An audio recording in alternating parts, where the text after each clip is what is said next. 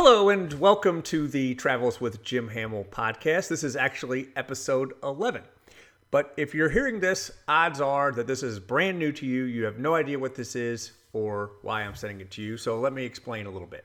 I make these podcasts for people that go on my tours. I made them for the people that went to Ireland, and my sense was that they really enjoyed them and found them useful for their trip. And so now I'm going to shift gears. I made 10 of them for Ireland. I'm hopeful that I'm going to make several, uh, at least make a few for Paris as well. So if you're hearing this, it's likely because you're coming on my Paris tour and I forwarded this to, to you to listen to. So that is what we're doing here. I also sort of make these with a broader audience in mind as well, partly because I'm going to do tours in the future, but also partly because I found that a lot more people listen to these than actually go on my tours. Whenever I look at the numbers, of course, that's that's what I see. So I try to make them a little broader in that way as well.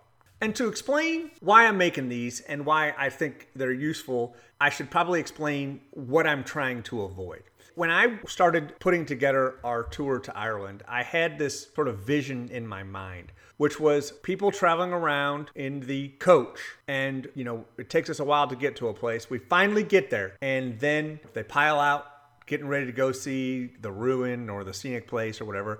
And then I say, Hold up, hold up. Let me stand here and tell you about this place for 10 or 15 minutes and give you some context into what you're looking at. And then they stand there bored and wishing I would turn them loose to go look at whatever it is we were there to see while I sort of jabber on about the place. So that's what I wanted to avoid. But at the same time, I knew there would be people that would want context and want information about the places we were going. And so I wanted to be able to give it. And I came up with this idea of the podcast.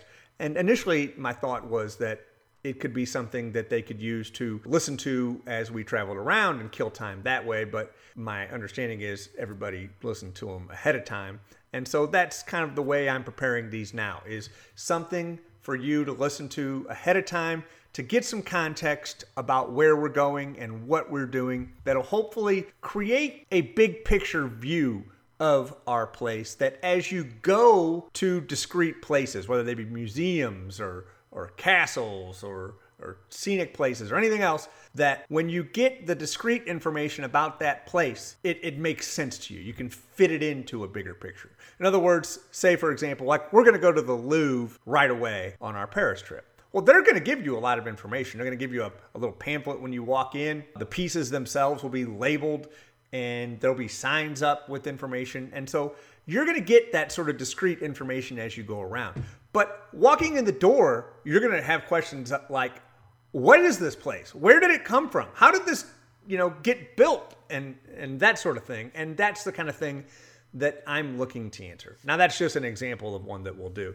Today, what I want to do is actually just give you a little overview of Paris. What I want to do is avoid this sense that you're just sort of plopped into the city and that you just sort of wander around with no idea of where you're going or where you are within the city at any given time.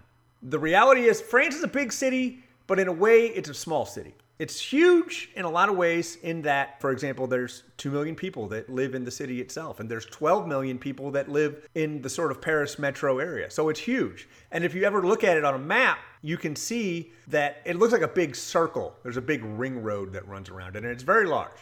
But the reality is, we're going to stay in the center. That's where all the cool stuff is, and that's where the things that you came to see are.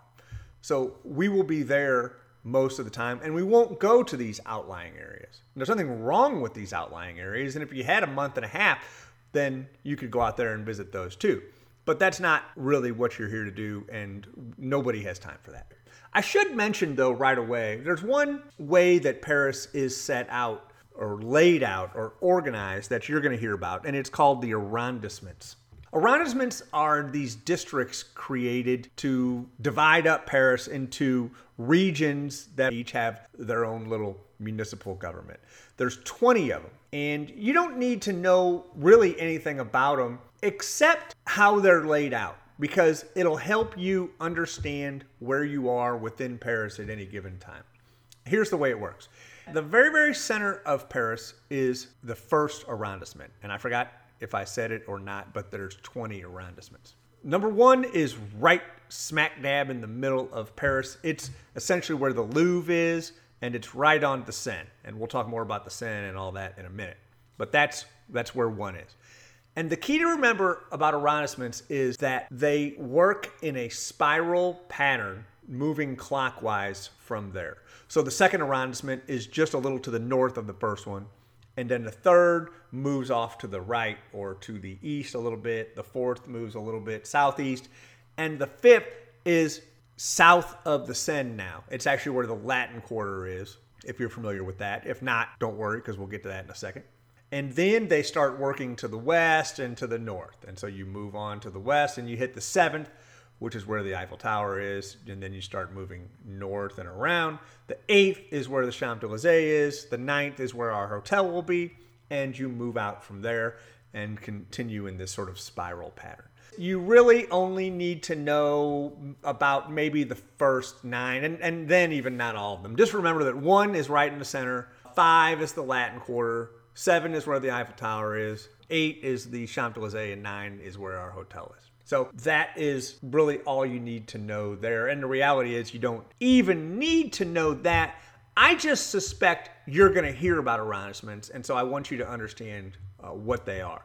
Also, if you look up a place, say you're deciding to go out to eat, we have a, a free night where you can go pick your own restaurant and go wherever you want.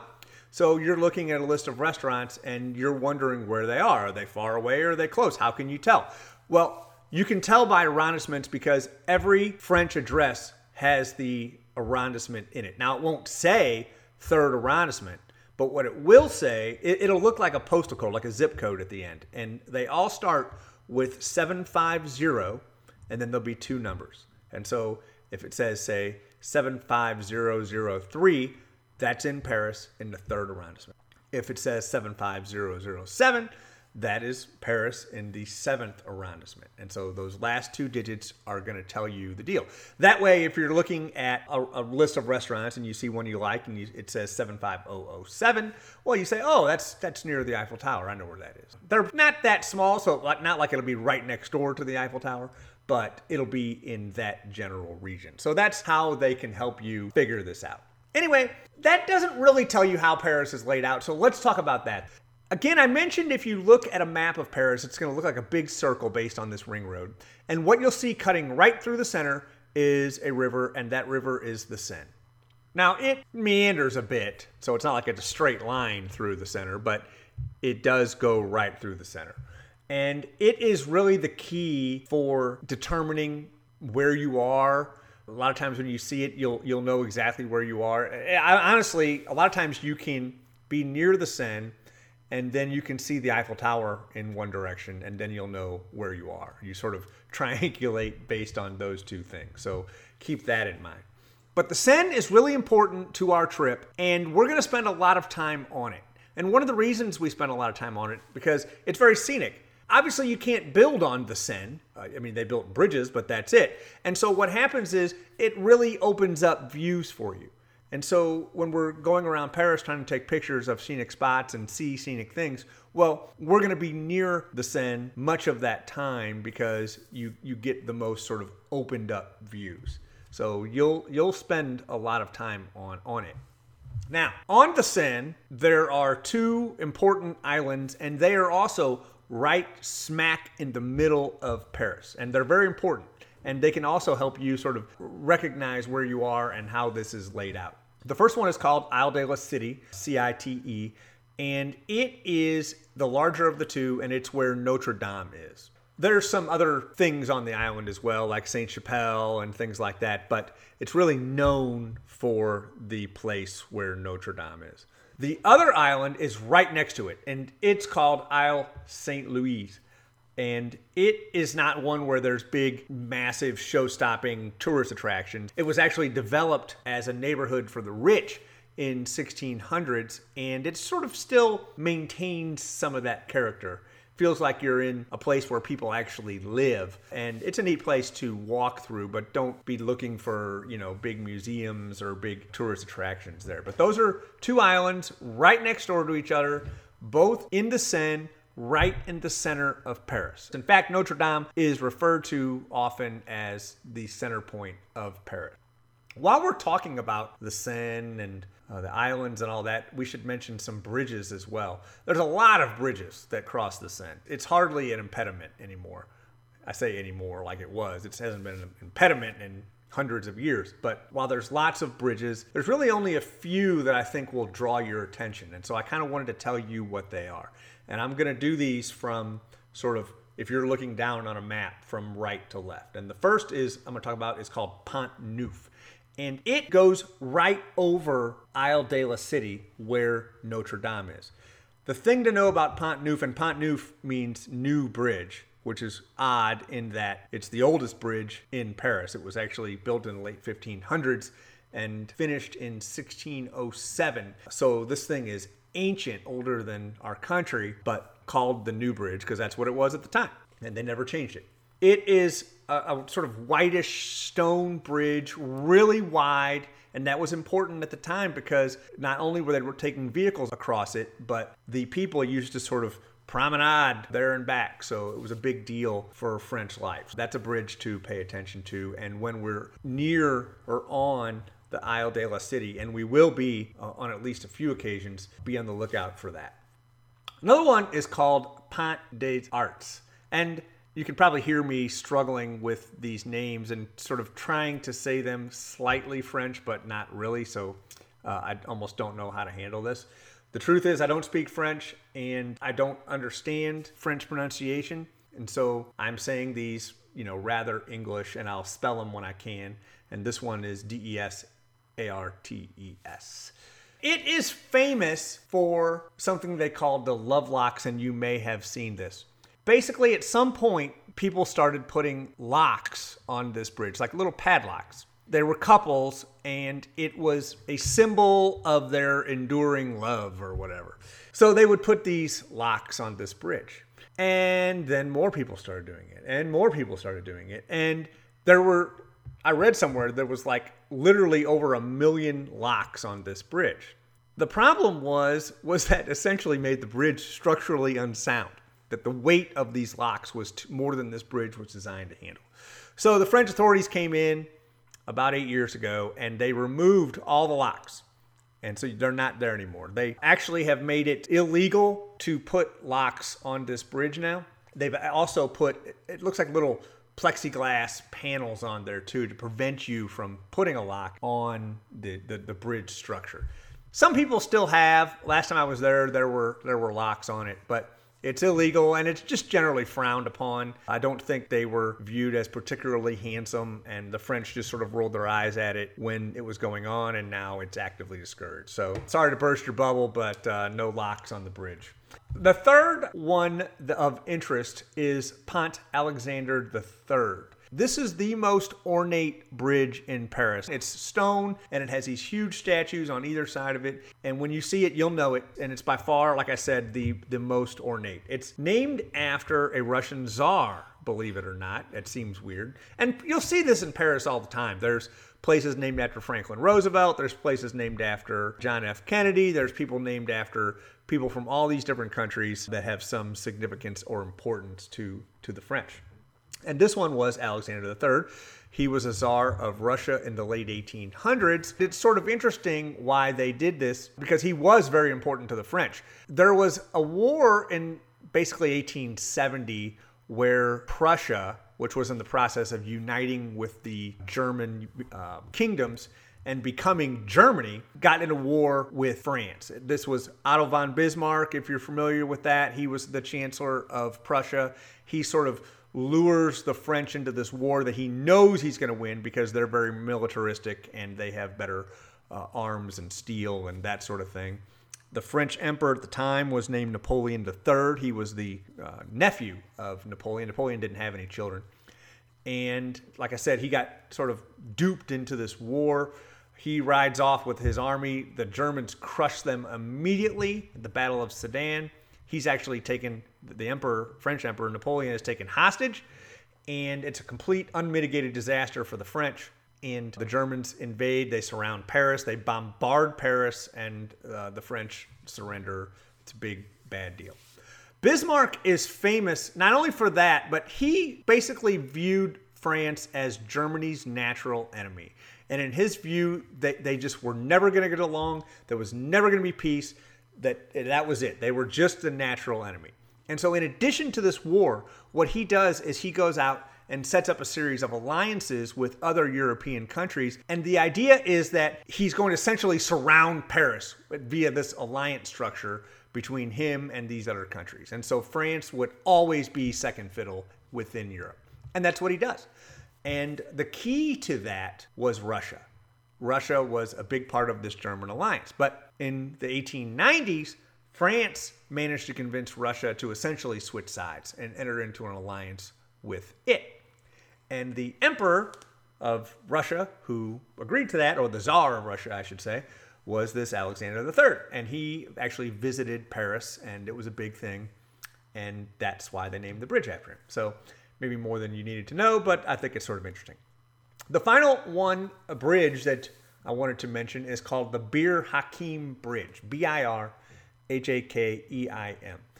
And I was wondering why a, a, bridge in Paris would have a very Arab sounding name. And it's actually because this was the site of a, a battle in World War II in North Africa. And I believe it was the first time the Free French under de Gaulle had really meaningfully participated in a battle and uh, defeated the Germans in North Africa. So it was a big deal to them, and they named the bridge after it. So uh, we're actually going to spend some time on that bridge photographing. It has really nice views of the Eiffel Tower. You'll see when we're there. I can almost guarantee there's a, a, few brides being photographed on the bridge. So that gives you an idea of the scenery that, that you'll have there. So it's really cool.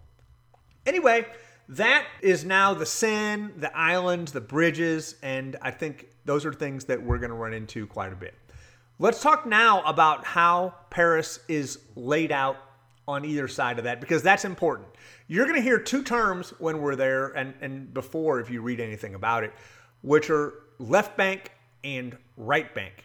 The left bank is essentially the southern bank as you look at it on a map, and the right bank is the northern bank. And so if you're, say, on the Seine and you're headed downstream, and it's weird too because the Seine runs towards the ocean, which is to the west, so, or basically the northwest. So it's running right to left if you're looking at a map of Paris. These are important terms because they denote a lot more than just sort of which side of the river they're on. There was a character to each of them, and, and you can still see it today. Basically, the left bank is where there were a lot of universities, and so there was a lot of students, a lot of intellectuals, and they're still there. We'll visit a few of them. In fact, a big chunk of that is what's called the Latin Quarter. They call it the Latin Quarter because Latin was spoke there a lot, given that the universities were there. So that tells you a little bit about the character of that place. The right bank is where you're going to see palaces. It was known for royal things and places, it was known for commercial activity. And so the right bank had a much different character than did the left bank with its universities and intellectuals and all that. So that was a super meaningful distinction, and you'll still hear it referred to that way today. Now, within these left bank and right bank, there's other regions that are important. On the left bank, the main one, like I said, is the Latin Quarter and we'll spend a day before the tour starts sort of walking around this area. It's not an area where you're going to have big showstopper attractions, but it's an area where there's lots of smaller streets and there's just lots of interesting little places that we'll go into. So that's the first one, and it's right in the center on the left or south side of the Seine. And there's not much else out there except if you follow the Seine out a ways, also on the left side will be the Eiffel Tower. And the, around the Eiffel Tower is something called the Champ de Mars, which is a big park, and it's cool to hang out in as you're visiting the Eiffel Tower. But those are two areas to be aware of. Just remember that. That Latin Quarter is in the very center, and the Eiffel Tower is out a ways to the west, also on the south or left side of the Seine. On the right side, immediately you have the Louvre, you have gardens that are called the Tuileries Gardens, and there used to be a palace there. And that is right in the center there. So that is just sort of referred to as the center or the heart of Paris. I don't think that area has a particular name. There are other places with names that you should be aware of, though. One of them is the Champs Elysees, and that is just kind of an area. The, the street is so famous that it's one of those deals where everybody within a certain radius says they're close to the Champs Elysees. It's just partly something that people have heard of and partly something that they actually want to be associated with. The Champs Elysees is a street that runs, I mentioned the Louvre as being in the center. It runs from the Louvre right to the place called Place de la Concorde, which is an enormous traffic circle with these big fountains and things in it. And then it keeps running up all the way, and this is where all the shops are and everything, uphill a little bit to the Arc de Triomphe. It runs more or less west to east, but it's all on the right side. And I should mention too, not all of the street I just mentioned is actually called the Champs Elysees, but it does that street does run from the Louvre to the Arc de Triomphe, and the part up closer to the Arc de Triomphe is what's actually the Champs Elysees. Two other areas on the right I wanted to mention because you're likely to hear about them, and, and we will be in both. The first one is called Montmartre. It's actually kind of like a hill that you go up. And at the very top of this hill is a cathedral or basilica called Sacre Coeur. It looks ancient, but it's actually not that old. It was built in the late 1800s. And it's a big basilica. They're very ornate, and you have great views down to Paris as well. So we'll definitely be visiting that. Montmartre is also famous because that's where a lot of the Impressionists lived back in the day. And it's still a place where there's a lot of cool little cafes, a lot of cool little streets, and, and things like that. And I believe there's still a lot of artists that live there. Certainly, there's a lot that work there now. So that's one area. The other area is called the Marais and it is a place where there are a lot of old roads and buildings that are preserved. So there's a lot of shops and cafes and bars uh, on there as well. It's again not a place where there's a lot of big highlights, monuments, and museums and stuff like that. Just more a place with shops and bars and, and things. But it's a very cool place to go, and we'll spend a little bit of time there. And that leads to something else that you may hear about that I want to bring up, which is this notion of the layout of Paris and how it got that way. Basically, Paris was a medieval city with small roads and alleys, and it was sort of cramped, and everything was very pushed together. And I know some of you are photographers, so you may be familiar with a guy named Atget, A T G E T famous French photographer. He worked in the late 1800s and early 1900s. And the point of his pictures was that he was trying to take pictures of old Paris because Paris was in this time of rapid change. And that's what I want to mention to you here is that whereas Paris was this old medieval city, it was sort of shaking itself out of that starting in the late late 1800s and there's a guy you may hear about while you're there and his name is Baron Haussmann H A U S S M A N I believe. He was an appointee of an emperor that I mentioned earlier Napoleon III Napoleon III was basically emperor for about 20 25 years in the middle to late 1800s so a time of big change in the world and he appointed this guy, Haussmann, to essentially renovate Paris and make it more modern. They did that partly for beautification reasons and things like that, but partly for their own selfish reasons, which were that these narrow streets made it easy for the French when they wanted to revolt to throw up the barricades. And and you've seen this from everything from Les Mis on that French Revolution on, they would throw up the barricades and, and revolt.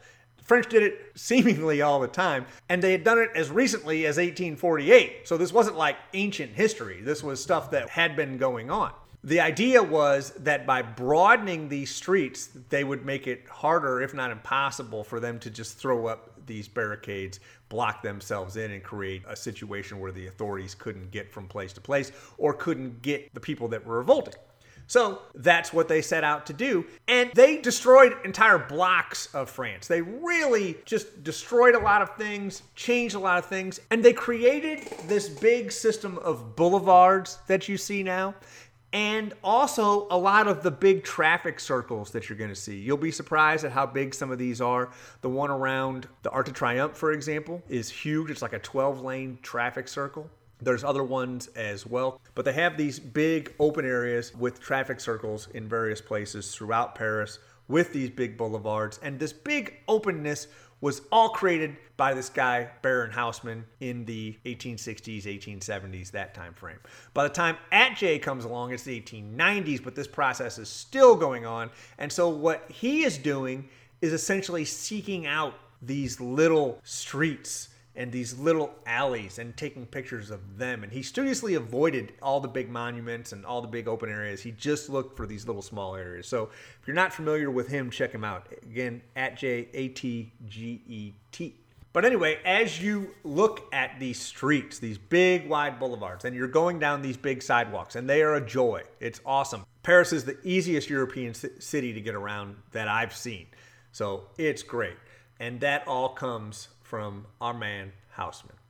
So, anyway, I've been talking for a while now. I think this should give you something of a nice overview of how things are laid out. Again, I'm not trying to make you a master uh, where you can just be giving directions to people in Paris and wandering around without a map. I just want you to have some sense of an overview of the city. I think that'll help as you go places. Then you can fill that in with more detailed knowledge and more detailed appreciation of, of things as you see them. So, hopefully, that helps. Hopefully, you find this useful. We'll have a lot more information for you in additional podcasts. And then, of course, once we get to Paris, which won't be long now, hope you're getting excited. So, talk to you later.